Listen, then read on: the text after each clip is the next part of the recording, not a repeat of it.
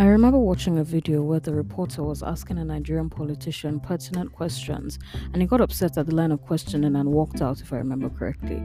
I've seen many videos like this, and while it's easy to point fingers, I've observed over time that the average Nigerian man and woman who seemingly acquired some sort of authority, be it in their home, office, or immediate environment, does not like to be questioned.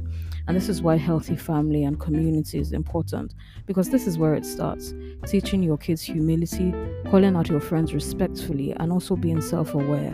Because many of the injustices we see done at the macro level are just a reflection of the micro level. Many times we think we need to be on a man made pedestal or have some sort of position before our input matters.